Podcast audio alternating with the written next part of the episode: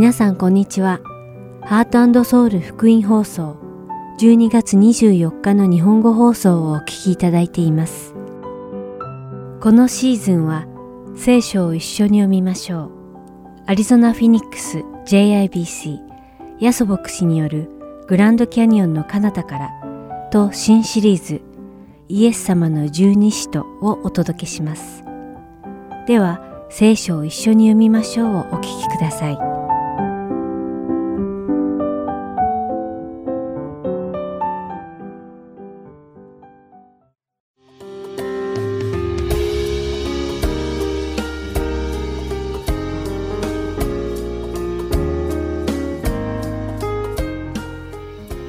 皆さんこんにちは。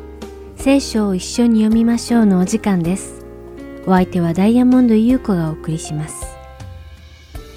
子供たちが大事に飼っていたペットが死んでしまった時、両親に死んでしまったペットと天国でまた会えるのか聞いたという話をよく耳にします。ペットの死はその家族にとってはとても辛い出来事です。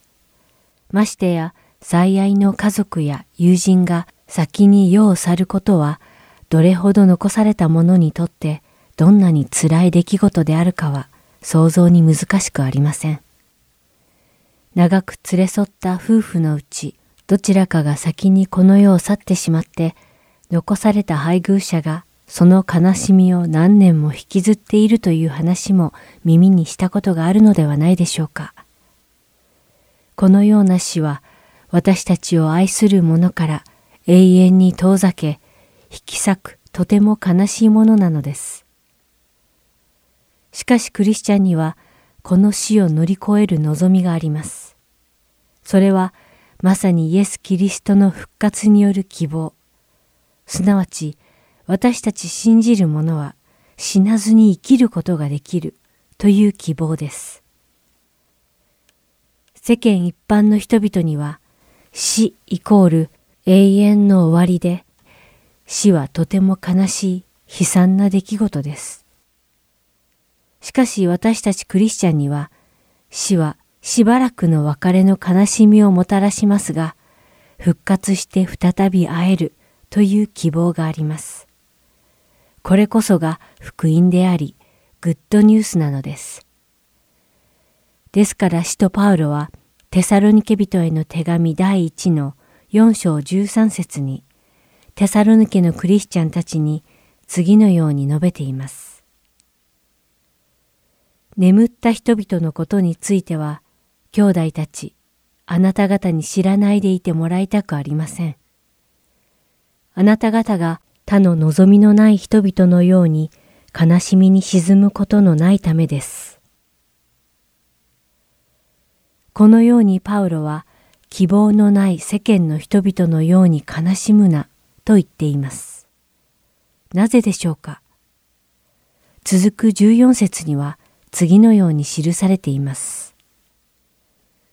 私たちはイエスが死んで復活されたことを信じています。それならば、神はまたそのようにイエスにあって眠った人々をイエスと一緒に連れて来られるはずです。使徒パウロはイエス様を信じるクリスチャンたちの死を死んだと言わず、イエスにあって眠った人と言っています。主にあって死を迎えた人たちは、しばらく私たちと別れているだけで、私たちはすぐにまた会えるのです。残念ながら、イエス様を信じていない人たちには、そのような望みはありません。このようにイエス様を信じている私たちには、再び会えるという希望と永遠に共にいられる希望があるのです。再び戻ってくると約束なさったイエス様は必ず再び戻っていらっしゃいます。その日、私たち信じる者は皆、新たな体を与えられて、他の信徒たちと永遠の命を受けるのです。この望みが皆さんのうちにありますか？神様の恵みにあって、この望みが皆さんの魂にしっかりと根を下ろすことを願います。それではお祈りします。愛する天の父なる神様、皆を賛美いたします。私たちに永遠の命の望みと確信を与えてください。そしてこの世にいる間、永遠の御国のために準備するクリスチャンになれますように、どうか導いてください。イエス様の皆によってお祈りします。アーメン。それでは今日の聖書箇所、テサロニケ人への手紙第1、4章9節から18節をお読みして、今日の聖書を一緒に読みましょう終わりたいと思います。兄弟愛については何も書き送る必要がありません。あなた方こそ互いに愛し合うことを神から教えられた人たちだからです。実にマケドニア全土のすべての兄弟たちに対してあなた方はそれを実行しています。しかし兄弟たち、あなた方にお勧めします。どうかさらにますますそうであってください。また私たちが命じたように落ち着いて生活をすることを志し、自分の仕事に身を入れ、自分の手で働きなさい。外の人々に対しても立派に振る舞うことができ、また乏しいことがないようにするためです。眠った人々のことについては、兄弟たち、あなた方に知らないでいてもらいたくありません。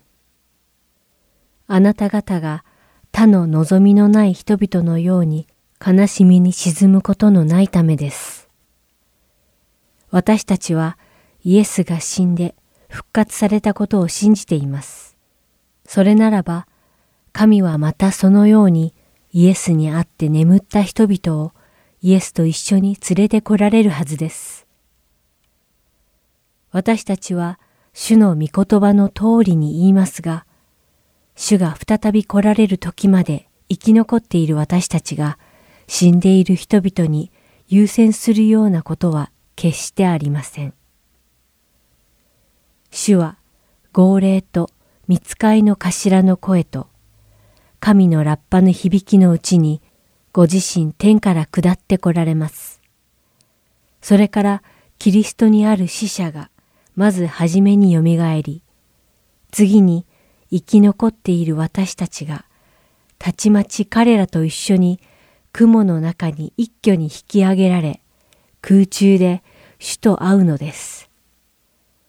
このようにして私たちはいつまでも主と共にいることになります。こういうわけですから、この言葉をもって互いに慰め合いなさい。今日も聖書を一緒に読みましょうにお付き合いいただきありがとうございました。お相手はダイヤモンド優子でした。それではまた来週お会いしましょう。さようなら。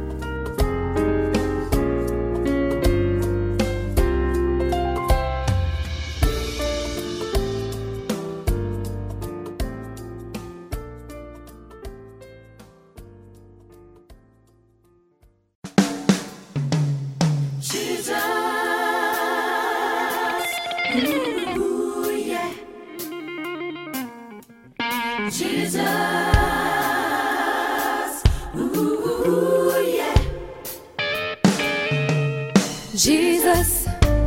Jesus, oh, what a wonderful child, Jesus.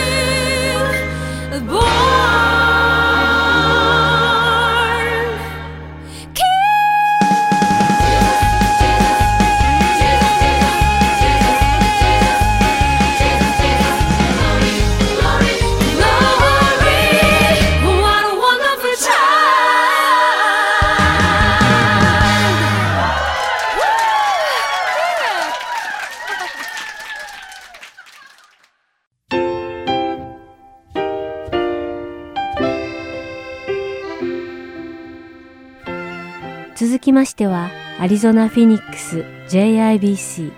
ヤソ牧師によるグランドキャニオンの彼方からをお聞きください。今日のタイトルは Looking Back and Forward です。ヤソ先生のお話を通して皆様が恵みのひとときを送られることを願います。旧約聖書の、えー、詩篇の90編をですね、えー、聖書をお持ちの方は開いておいてください。今年振り返ってですね、嬉しい、よかったって思う、素直に思ってる人ってどのぐらいいらっしゃるんですか？say so, but I'm glad you guys great year. Yes, yes, praise the Lord. Yes, amen. How about uh, no good year this year? thank you, thank you. I keep in prayer, so thank you. えーとですね、教会としてですねちょっと振り返ってみたいと思うんですけれども、まあ、どんな1年かなと思って、教会のですね4つの写真を出してみました。1番目、これはですねユースのキャンプをです初めてやりまして、ね、あのユースの、ね、皆さんも、ね、楽しい時を、ね、持ってくださいましたし、本当に、ね、大人の方もいろいろ協力してくださってありがとうございました。ナンバー2、えーとね、2番目の写真は、これはね、いつだったかな、誰か覚えてる人、これ何の写真だっけ、これ。おにぎりいつやったんでしたっけ？敬老の日、はい、敬老の日のおにぎりパーティーやりましたね。皆さんそれぞれね、工夫を凝らしてね、美味しいのを作ってくださってよかったですね。2番目ですね。3番目は何してるかと言いますとですねマークさんがねハイスコアを出した。ハイエストスコアをですねさすがお父さんって感じですね。もうねパパのねでしたね。4番目はですねこれ何の写真かなんですけど実はですねこれミスタイプした T シャツを作ってしまったというですねそういう話でございます。エフェジアンエペソと書くつもりがですねエペンになってしまったというですね。はい、えー、んとその違いが何か分かりたい方はね日本語をご存知の方に聞いてみてください。どこが違うのかね。さて、その他にですね、教会でですね、今年初めてやってみたのは、スモールグループというのをやってみましてですね、家庭で集まったり、教会で集まったりですね、本当にいろんなところでね、スモールグループというのをやらせていただきましたね。さて、えー、私がですね、あのアメリカに最初に来た時にですね、やっぱりですね、年末をですね、過ごすことになったんですけども、こうアメリカの年末っていうのはどうも日本の年末とちょっと違うんですね、実を言うと。まるでですねアメリカの方が他の国に行った時にですねクリスマス is not the same ね。なんかこのクリスマスはおかしいなんかちょっと違うと思ってるのと同じで。私にとってみてですね最初にアメリカに来た時にですねなんかこの1年の終わりが違う嫌だとこう思ったんですね。まあそこでですねちょっとでもいいからですねなんか日本の雰囲気が味わいたいなと思ってですねテレビをつけました。そしたらですねえっ、ー、とですね紅白歌合戦というのがですねこれ知ってる方いらっしゃるかもしれません。紅白歌合戦というのがあるんですけどそれがですねテレビに出てきたんですよアメリカで。おおと思ったんですね。しかしですねよくよくですね歌ってる歌を聞いてみると日本語で歌ってないんですね。中国語で歌ってるんですね。私知らなかったですけど台湾か香港かどこのねとにかく中国語を話すところでやってるコンペティションがアメリカで放送されたということですね。この紅白歌合戦というのは何やるかと言いますとですね、まあ、赤組と白組に2つに分かれてですね歌いながら1年を振り返るというのがまあそういう流れになってるわけですね。今日はですね私たちが教会に集まってですねやはり1年の最後ということで、まあ、1年を振り返りながらまた先を見ながらですね一緒に支援の90編から共に学んでいきたいと思います。あのー、実はですね、まあ、歌でね、1年を振り返るというのは日本のですね、まあ、風習だというかね、まあ、カルチャーとしてあると言いましたけど実は聖書でもですね実はモーセという人が人生を振り返りながら歌を歌っている。これが支援の90編であります。えっ、ー、と詩篇の90編なんですけど全部読みたいと思うんです今日はですね。これをですね日本語と英語で読んでると皆さんがお腹空いてきてですねカレーまだって言われるので日本語だけで読みます。では今からですね、えー、一節から読んでいきます。主よ世々にわたってあなたは私たちの住まいです。山々が生まれる前から地と世界をあなたが生み出す前から常しえから常しえまであなたは神です。あなたは人を塵に帰らせます。人の子らよ帰れと言われます。誠にあなたの目には千年も昨日のように過ぎ去り夜回りのひとときほどです。あなたが押し流すと人は眠りに落ちます。朝には草のように消えていきます。朝花を咲かせても移ろい夕べにはしおれて枯れてしまいます。私たちはあなたの見怒りによって消え失せあなたの憤りにおじまどいます。あなたは私たちの咎を見舞いに私たちの姫ごと御顔の光の中に置かれます。私たちのすべての日はあなたの激しい怒りの中に消え去り私たちは自分の弱いを一息のように終わらせます。私たちの弱いは70年。健やかであっても80年。そのほとんどは労苦と災いです。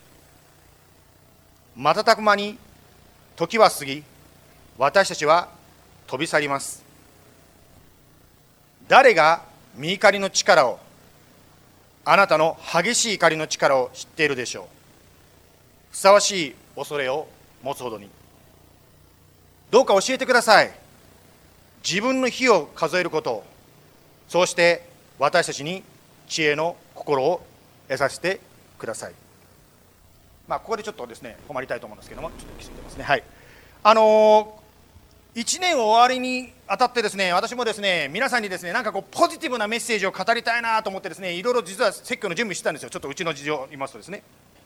しかしですね聖書からそのまま語れって神様が言われたような気がしてですね90編をそのまま読んでみました私も説教する前に。今皆さん読んでですね12節まで読んで分かったと思うんですけどモーセが人生を振り返って歌った歌は何を歌ってんのかなと思ったらですね人生は厳しいよねっていうですねそんなことを語ってる歌だったんですね。だから皆さんこのクリスマスのねムードをちょっと残してるんですけど全然クリスマスのムードでですね人生は厳しいよねはちょっと合わないんじゃないかなこんなメッセージしたくないなと正直私も思いました。実はですね昨日ですねアメリカでねあの映画館で公開された映画にですねアメリカン・アンダードッグという映画がですね公開されましたね。ねもう見に行った人いるかどうか知りませんけどね。あのアリゾナのねカーディナルスのフットボールチームで活躍したカート・ワーナー選手のストーリーですね。しかし、まあ、この服を見ていただいたら分かるようにですねこの映画に出てるストーリーはその前の話です。だからカーディナルスの格好してないんですけど彼は非常に有名な方で知ってる方いらっしゃると思うんでこれは言ってもスポイラーにならないと思うんですけども彼はもともとスーパーマーケットで店員をしていたわけですけどもそういう人がですねスーパーボールに出て MVP を取ったという、まあ、すごい実績をですね彼は成し遂げた人ですね、まあ、そして MVP になったわけですね。この映画はですね本当にその華やかなっていうんですか、まあ、アメリカンですねなんですかドリームみたいなそのサクセスストーリーの陰にある厳しい現実に遭いながら何度も諦めそうになりながら彼がですねイエス様を信じて奥さんと共にですね立ち上がっていったというその舞台裏を描いているのがこの映画であります。ですからですねこの映画はかなり本人たちが入ってきてですね本当にできるだけですね、まあ、起こったことを忠実に語るようにということで作っていった映画ですね。モーセは人生がきついと言いましたけどもカート・ワーナーさんもですね確かにすごいことはしましたけどもそこにたどり着くまでのいろんな大変さもあったわけですね。実は今朝ですね私教会でですねいろいろ準備してたらですね電話がかかってきました。今日本当はここに来てゲストでですねお話ししてくださる方がいらっしゃったんですけど証ししてくださる方がいらっしゃったんですけど私のコワーカー仕事の方がですね何ですか COVID にかかってしまったどうしましょうって連絡が来たんですね。まあ当然ですね。じゃあねあのそれがねあのもしかしたらあなたは今元気だって言ってるけどもしかしたらあなたも金もらったかもしれないからじゃあ今日はね休みましょうねということでその方は今日はねあの自宅待機してくださってますね。まあねまあいつかまたチャンスがあればねその方の証を聞きたいと思うんですけどもその方はですね日本に行くために特にミッショナリーとして伝道するために準備をしていたんですね。そして12月にはですね多分ですね日本のドアが開かれて全部がですねペーパーワークもあっていけるというふうに12月に向けて準備してたんですね。ところがですよ皆さんご存知のようにオミクロン株が出てきてですね日本は国境を閉じてしまったんですね。ですからですねずっと準備してきてさあ行こうと思ってた計画がもう台無しになって行けなくなってしまったわけです。モーセという人は歴史ご存知の方知ってらっしゃると思うんですけど人類の歴史に残るような偉大な働きをしました。そして彼がやったことはですね前もねあのジムさんからお話聞いたようにですねもうずっとですよ1000年2000年長い間ですねお祝いがされるぐらい彼のやったことはすごく影響力があるわけですね。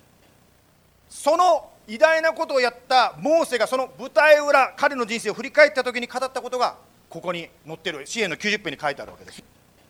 今お読みしたところにですね2つの説をちょっと読んでみたいと思うんですけどモーセのその秘訣について共に学びましょう、えー、90編の4節5節を読みますね。誠にあなた神の目には千年も昨日のように過ぎ去り夜回りのひとときのほどです。あなたが押し流すと人は憤りに落ちます。朝には草のように消えてしまいます。朝には草のように消えてしまいますなんて言ってますけど私たちはねノースウェストから引っ越してきたものですけどノースウェストで朝の朝に草が消えるって分かりにくいんですけどやっぱりこう荒野にいるとなんとなく分かる気がしますね。しかしこの辺特にアリゾナまたはユタに向けてのこの何ですか荒地荒野の雰囲気というのが実はですねイスラエルの雰囲気になんかすごくよく似てますね。皆さんもご存知かもしれませんが今イエス様の生涯をですねドラマ化してねテレビで流してるの「チョーズン」というですねあのドラマがありますよね。見たことある人います？この中で。ね見たことあるしね。実はあの録画は、まあね、アリゾナ・ユタボーダーのちょっと北側でやってるんですよね収録がね。ですからやはりそのこの辺の風景っていうんですかこの荒地の風景は実はイエス様やまたモーセがいた風景によく似てるわけですね。つまりそこに生えるですね草や植物は、まあ、乾燥また暑さですぐに枯れてしまうわけですね。そしてモーセは言っています。草のように人間はすぐに枯れてしまうんだよねってこう言ってるんですね。この4節5節でモーセが何を言ってるかと言いますと人間は確かに有限的短いかもしれないけども神は永遠であるということを言ってるわけですね。モーセはご存知の方もいらっしゃると思うんですけども彼はですね今からあイエス様の1400年前ですけど今から3400年前ですね。だいぶ前ですけどもイエス様の1400年前にエジプトの王室で育ったエリートだったわけですね。まあ、エジプトと言いますとですね実は私が、えイエス様をね大学時代に信じたんですけど実はその後ですね辛くなって私はバックスライドつまり信仰をやめようと思ってもうやめたと自分で決心した時期があったんですね。私がですねキリストに背を向けたのを知ったですね私の母クリスチャンの母はですね私にですねちょっと聖地旅行イスラエルとかエジプトとかあっちの方行ってみないと言ってですね旅行に送ってくれたのいいお母さんですね。当時はですね海外旅行したことなかったのでまあイスラエルとか興味なかったんですけど海外旅行というそれだけでですね私はもう喜んでいきました。最初に飛行機に乗ってですね英語でですね水をくださいっていうのは言えなかったんですよ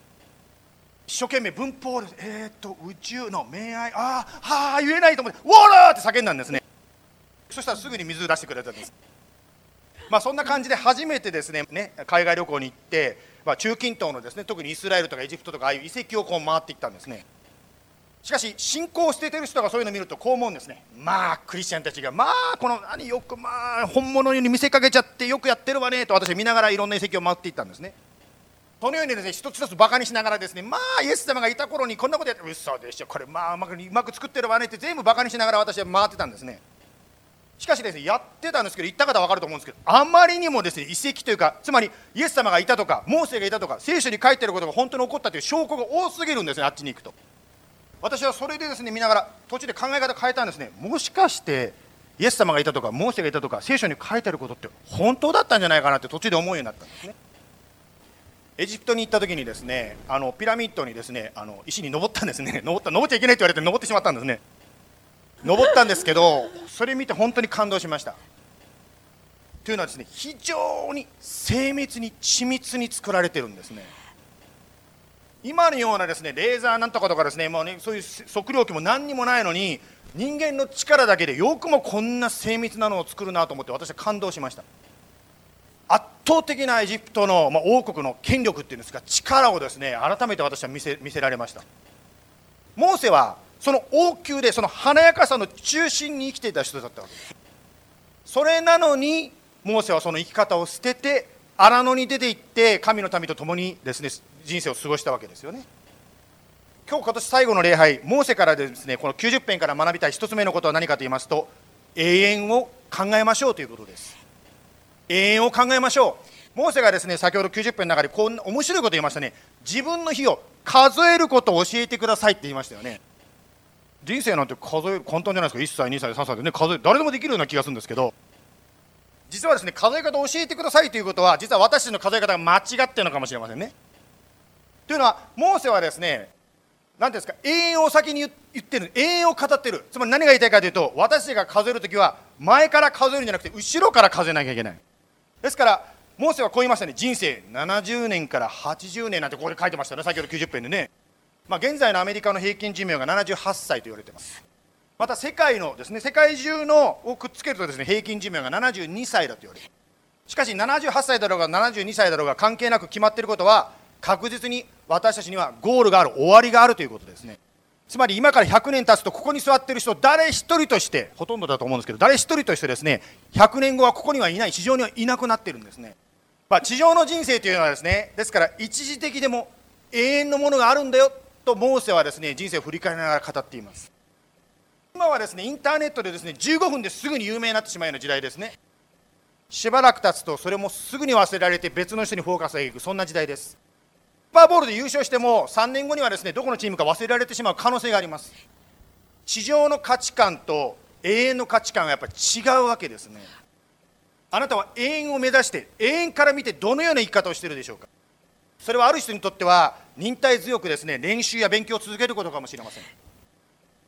またある人にとっては現実に惑わされないでイエス様を信頼して祈り続け働き続ける必要かもしれません。またある彼にとってはですねイエス様を信じバプテスマを受けてイエス様に従っていくことかもしれません。ですから一番今日ですねモーセから学びたいことは永遠を心に留めていきましょうということです。ではですね続けて詩篇の90編最後まで13から17まで読みたいと思います。ナンバー13バース13帰ってきてください。主よいつまでなのですがあなたのしもべたちを憐れんでください。朝ごとにあなたの恵みで私たちを満ち足らせてください。私たちのすべての日に喜び歌い楽しむことができるように。どうか喜ばせてください。私たちが苦しめられた日々と災いにあった年月に応じて見業をあなたのしもべらにご栄光を彼らの子らの上に表してください。バス17私たちの神、主の慈愛が私たちの上にありますように、私たちのために私たちの手の技を確かなものにしてください。どうか私たちの手の技を確かなものにしてください。17節最後の節でですね、モーセは神に祈ってます、願っています。つまり、どうぞ私たちの仕事が、私がやっていることが確かなもの、確実なものとなるように助けてくださいと祈ってますね。私たち忍耐をですね要求される時が確かにありますね。私たちがですね早く進みたくてもですねなかなかことが進まない、ただ待つだけっていうこともあると思います。じゃあ、待ってる時はどうしたらいいんでしょうか？ただ何もしないのではなくて、神様に語る、祈る、ドアを叩き続けるわけですね。聖書は神に何かを願うならこのように祈りなさいと別の歌詞でこう教えています。ピリピ書のですね4章の6節ですね何も思い煩わないであらゆる場合に感謝を持って捧げる願いと祈りによってあなた方の願い事神に知っていただきなさい。つまりイエス様に祈るとき神に祈るときは感謝を持って祈りましょうねとここで進められていますね。ですから今日ですね最後に2つ目のポイントとして学びたいことは何かと言いますと感謝を持ちましょうということを学びたいと思います。まあ、確かにですねクリスマスということで欲しかったプレゼントをもらうと自動的に感謝できると思うんですね。しかし辛いことやですね思い通りにいかないことの中で感謝をするのは難しいと思います。しかし覚えてください。あなたが置かれている環境はイエス様もご存知であります。で今あなたが置かれているその状況の中で実はイエス様が働いておられる。共にいて導いてくださるんですね。ですから神様が今あなたに行ってほしい場所それはそこなんですね。私はですねよくですね日本にミショナリーになるなりたい人にですねこんな話をします。あなたのミショナリーの仕事は日本に行ってから始まるんじゃないよっていうんですね。今があなたがイエス様に使える年ですよ。もしあなたが日本に行く前に世界が終わったあなたの人生終わったらどうするんですか？あなたの人生は準備で終わったっていうんですか？もしですよ仮にですけどね。しかし、もしですよ、あなたがもし日本に行く前に全部終わってしまったんだったら、あなたのイエス様のミッションは実は今あなたが準備してると思準備してると思ってた、ここがあなたのミッションだったんだ。ですから、先をもちろん見ることも必要ですけど、周りを見ることを通して、その中で感謝を探していく、あこんな素晴らしいことがありがとう、その中に実はイエス様の感謝、イエス様の働きがそこから起こるんですね。まあ、皆さんの中でですね説教をノートに取っておられたりですねいろいろタイプする方もいらっしゃると思うんですけどももしそういう方がいたらですねちょっと考えていただきたいんですけどあなたが今感謝できること感謝したいことそれは何ですかというのが質問です。何を感謝しますかということですね。ぜひですねそれを書き留めるまたタイプする何らかの形で少し考えてみてください。またですね今日何か書くものがない方もですね後でですね YouTube で見たりとか思い出した時にそういえば先生が今日感謝することを何か探してみろって言ったなと思って思い出したらぜひ考えて書いてみてください。というのは必ず何も感謝することがないと思ってるかもしれないけども感謝すること。つまりイエス様の恵みはそこにあるんですね。私たちもですね今日はねあの子供たち全員帰ってきたんでなんか家がすごく賑やかになっておりますけども。しかしですね、まあ、子供たちが一緒にいてああもうちょっとうるさいなと思うんですけどいや思うんですけどはっきり言ってしまいましたね。まあでもですね 子供がですねやっぱり出て行った時のことをですねあの子供が出て行ったっていうね出てったら悪いからな。あの卒業していったですね巣立っていった時のことを思い出すんですねまあ子供たちが出て行った時ですねやっぱりこうポカーンとこうね空いてる部屋を見てですねやっぱ寂しいなーってですね子供たちが言ったと思ったんですね。特に子供が小さい時まだ赤ちゃんをねあの方もいらっしゃると思うんですけどもやっぱりですね子供がいてああ大変だなと思うことがあるかもしれませんがいつかはですねあこの子いなくなっちゃったってやっぱりそういう時って来るわけですよね。で写真見ながらですねああの時もうちょっと時間過ごせばよかったなってこう思ってしまう。つまり言いたいことはこういうことなんですね。あなたが大変だきついなと思っていること。それが何であれ？実はその中に後で振り返ってみると神様の恵みがあるんです。確実にあるんですね。ですからですね今日のですね最後のポイントですけどもメッセージから覚えていただきたいんですけども1番目。まず永遠を心に留めて永遠の見方で現在を見ていきましょう。つまり looking back ですね。永遠をまず見てそして今を見ましょう。そして本当に今を感謝することを通して将来に希望を持って歩みましょう。お祈りしましょう。イエス様私も少し年を取ってきたせいでしょうか。時に昔は良かったなと思う時があります。しかし過去に戻ることはできない。これは人間に与えられた一つの制限でありあなたが決めた規則であります。しかし今そして将来は私たちにオープンです。与えられています。振り返りながらあなたに感謝を捧げたいと思います。嬉しかったこと辛かったことさまざまなことを通して私たちが火を正しく数えることを教わったからです。どうぞモーセが祈ったように私たちに火を数えることそして血を得させてくださいますようにどうぞ導いてください。永遠を心に留めそして小さな感謝を忘れないで歩んでいくことができるように助けてください。今日ここに来られているお一人お一人またご家族また今病でどうしても動けない方特に神様を覚えます。またこのホリデーの時期寂しさを感じている方どうぞあなたの励ましがそこにありますように祈ります。イエス様のお名前によって祝福して祈ります。エ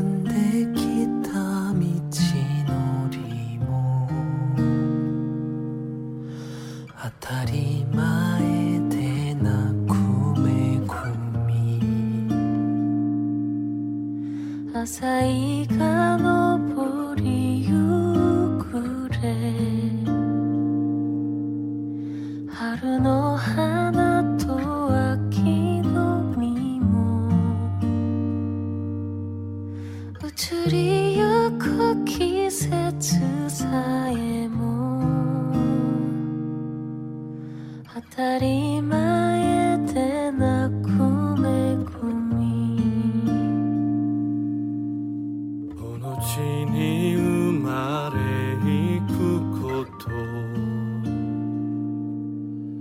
幼きから今まで。息をし夢見ることも。当たり前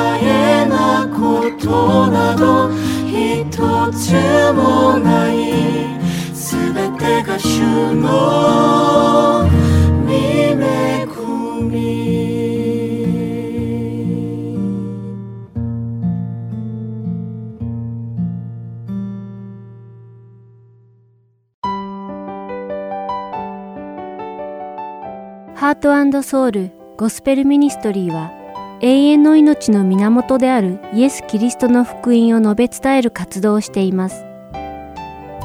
もしこの放送をお聞きになっている皆さんの中で神様、そしてイエス様のこと、または永遠の命についてもっと知りたいと思われる方がいらっしゃいましたら、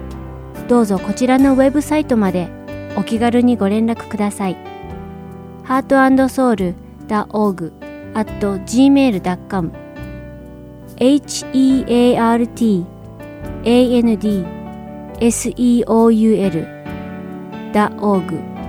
at gmail.com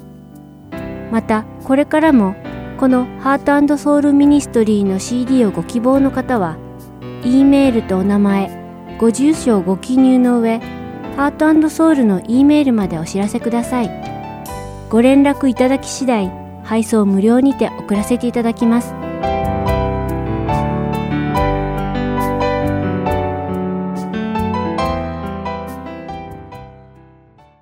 ではイエス様の十二使徒をお聞きください。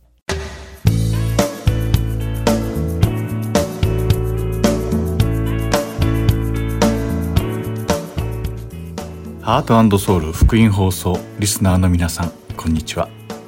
イエス様の十二使徒の時間です。お相手は横山まさるです。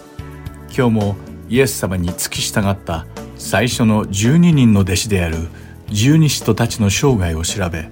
そこから主が語ってくださる霊的教訓を学んでいきましょう。さて先々週から2週にわたってイエス様の十二使徒以外の使徒である使徒パウロについてお話ししてきました。今回も引き続き使徒パウロについて学んでいきましょう。では早速始めましょう。クリスチャンを迫害するためにダマスコに向かっていたパウロは突然まばゆい光に照らされその光の中でイエス様に出会いました。そしてその閃光は彼の目を見えなくしてしまいました。さらにその時イエス様はダマスコにいたアナニアの前にもその見姿を表され、パウロに手を置いて彼のために祈るようにと言われたのです。アナニアはイエス様の命令に従ってパウロに会い、彼の上に手を置いて祈りました。すると、パウロの目から鱗のようなものが落ちて、彼の目は再び見えるようになり、精霊に満たされました。その後、アナニアはパウロにバプテスマを授けたのです。パウロは自分が今まで間違って迫害していたイエス様を救い主として受け入れました。その後すぐ街道に行ってイエス様が神の御子であり、キリストであると宣言し始めたのです。街道に集まっていたユダヤ人は、かつてクリスチャンを捉えていた代表格の一人だったパウロが、全く正反対の立場でイエス様がキリストであると堂々と大胆に宣言する姿を見て驚きました。ユダヤ人たちはこのパウロの心変わりを見て、それを大きな裏切りと受け取ったのです。そこで彼らはパウロを殺すことを計画しました。しかしそれを聞いたクリスチャンたちは、パウロを大きなカゴに入れて城壁から吊り下げ、パウロがこの町から逃げられる手助けをしたのです。パウロはその後しばらく行方不明になりました。使徒の働きの第9章の26節には、パウロがダマスコから脱出した後、エルサレムにいたイエス様の弟子たちのところに向かった時、その弟子たちがパウロを恐れて、彼が本当にイエス様を信じるようになったのかを疑問に思ったくだりが書かれています。しかし、パウロ自身が書いたガラテヤ人への手紙の第1章の16節と17節には、神様がパウロをイエス・キリストの使徒として召されたとき、彼はエルサレムにいた他の人たちに会いになどは行かず、アラビアに行ってダマスコに戻ったと書かれているのです。さらに18節には、その3年後にパウロはペテロに会うためにエルサレムに登ったと書かれています。先ほどパウロが行方不明になっていたと言ったのは、この食い違いのためです。聖書学者たちは、使徒パウロがイエス様に出会った後、3年間アラビアに行っていたと信じています。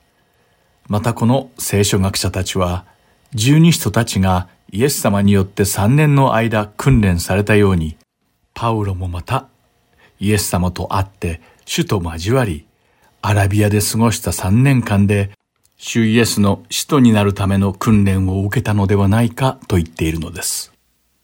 さてパウロは、その後エルサレムに戻ったのですが、彼の以前の姿を知るクリスチャンたちにとって、パウロを受け入れることは非常に困難なことでした。つい最近までクリスチャンたちを目の敵にして率先してひどい迫害を加えていたパウロが突然イエス様を信じるようになったと言われても、にわかには信じられない気持ちは十分に理解できます。当然のことながら、イエス様の弟子たちは、ピリポを石打ちの刑にして殺させる手助けをしたパウロを受け入れかねていました。しかし当時、初期の教会の間でよく知られていたバルナバという人物が元いた弟子たちとパウロの間を仲介したのです。このバルナバというのは実は彼のあだ名で本名はヨセフでした。このバルナバというあだ名の意味は慰めの子で彼のあだ名が示すようにバルナバはいつも人々を勇気づけ慰め励ましていました。また彼は初期の教会において重要な人物の一人でした。このバルナバが元宿敵だったパウロがイエス様を受け入れたことをイエス様の弟子たちが信じられないでいるとき、パウロが一体どのようにイエス様と出会ったかについて彼らに話してあげたのです。使徒の働きの第11章にバルナバがパウロと交わりを持つためにタルソに行った後、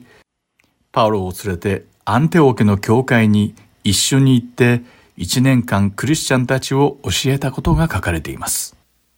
そして使徒の働きの第13章ではバルナバとパウロがアンテオ家の教会で教えている時にこの二人が宣教師として主に召された経緯も書かれています。使徒の働き第13章の一節から五節を読んでみましょう。さて、アンテオ家にはそこにある教会にバルナバ、ニゲルと呼ばれるシメオン、クレネ人ルキオ、国主ヘロデの地兄弟マナエン、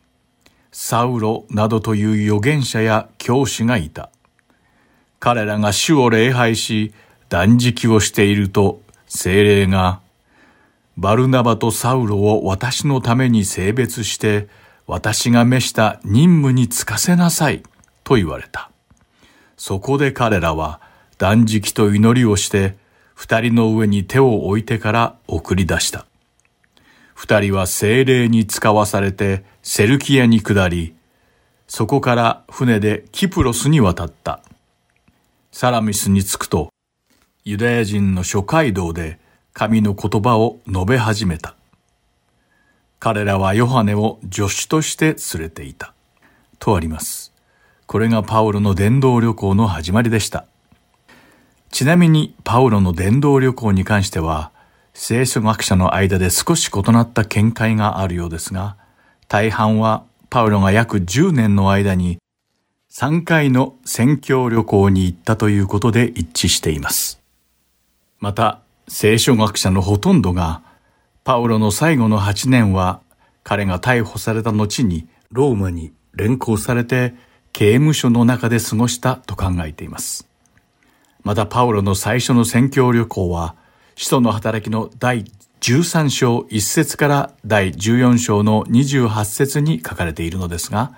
この出来事は西暦46年から48年の間に記録されたと考えられています。さて、ではいよいよパウロの宣教旅行の内容について見ていきましょう。宣教師として主に召された後、バルナバとパウロは船に乗ってまずバルナバの故郷であるキプロス島に向かいます。彼らがキプロス島のパポスという町に着くと、地方総督のセルギオ・パウロという人物がバルナバとパウロを招いて神の言葉を聞きたがっていることを知りました。人の働きの第13章には、セルギオは知性が高く知恵のある人だったとあります。彼は賢く知恵を求めていたので、知恵の始まりである神様の御言葉を愛するようになったのです。しかしこのセルギオと一緒にいた邪悪な馬術師のユダヤ人で偽預言者のバルイエスは、セルギオに偽りを語って、バルイエスの言うことだけを信じて従うように洗脳してきました。しかし、セルギオがバルナバとパウロの教えを聞きたいと願っていることを知ったとき、バルイエスはパニックに陥ってしまったのです。そしてついにこのバルイエスはバルナバとパウロに対峙したのです。そしてバルイエスはセルギオがバルナバとパウロの教えを信じないようにするためにありとあらゆることを行いました。こうした邪悪な妨害を見たパウロは精霊に満たされてバルイエスを睨んで叱りつけました。その様子が使徒の働きの第13章10節から11節に書かれています。読んでみましょう。ああ、あらゆる偽りと横島に満ちた者、悪魔の子、すべての正義の敵、お前は主のまっすぐな道を曲げることをやめないのか？見よ、主の御手が今、お前の上にある。お前は盲目になって、しばらくの間、日の光を見ることができなくなる。と言った。とあります。パウロがこう言った直後、霧と暗闇がバルイエスを覆ったので、彼は盲目になってしまいました。セルギオ・パウロはそれを見て驚嘆し、バルナバとパウロが説く福音を信じたのです。バルナバとパウロは、その後も各地のユダヤ人街道を訪れて福音を広め、やがてアンテオ家に戻りました。最初の伝道旅行を終えた時、パウロはある問題があることに気づきました。それは当時、神様がユダヤ人だけの神であると信じられていたために、もし違法人が神を受け入れるのであれば、割礼を受けてユダヤ人とならなければならないと考えられていたことでした。しかし、パウロが広めた福音を受け入れた違法人たちは、御霊によってバプテスマを受け、割礼なしにすぐにイエス・キリストに従い、神の民に加えられました。この問題は、ユダヤ人のクリスチャンの間で大きな対立を生じさせ、激しい議論が起こりました。そして、違法人は聖霊を受けても割礼を受けなければならないと主張する派と、割礼など必要ないという意見に分かれてしまいました。さて、この問題には解決の糸口が見つかるのでしょうかその答えはまた次回お話しすることにしましょう。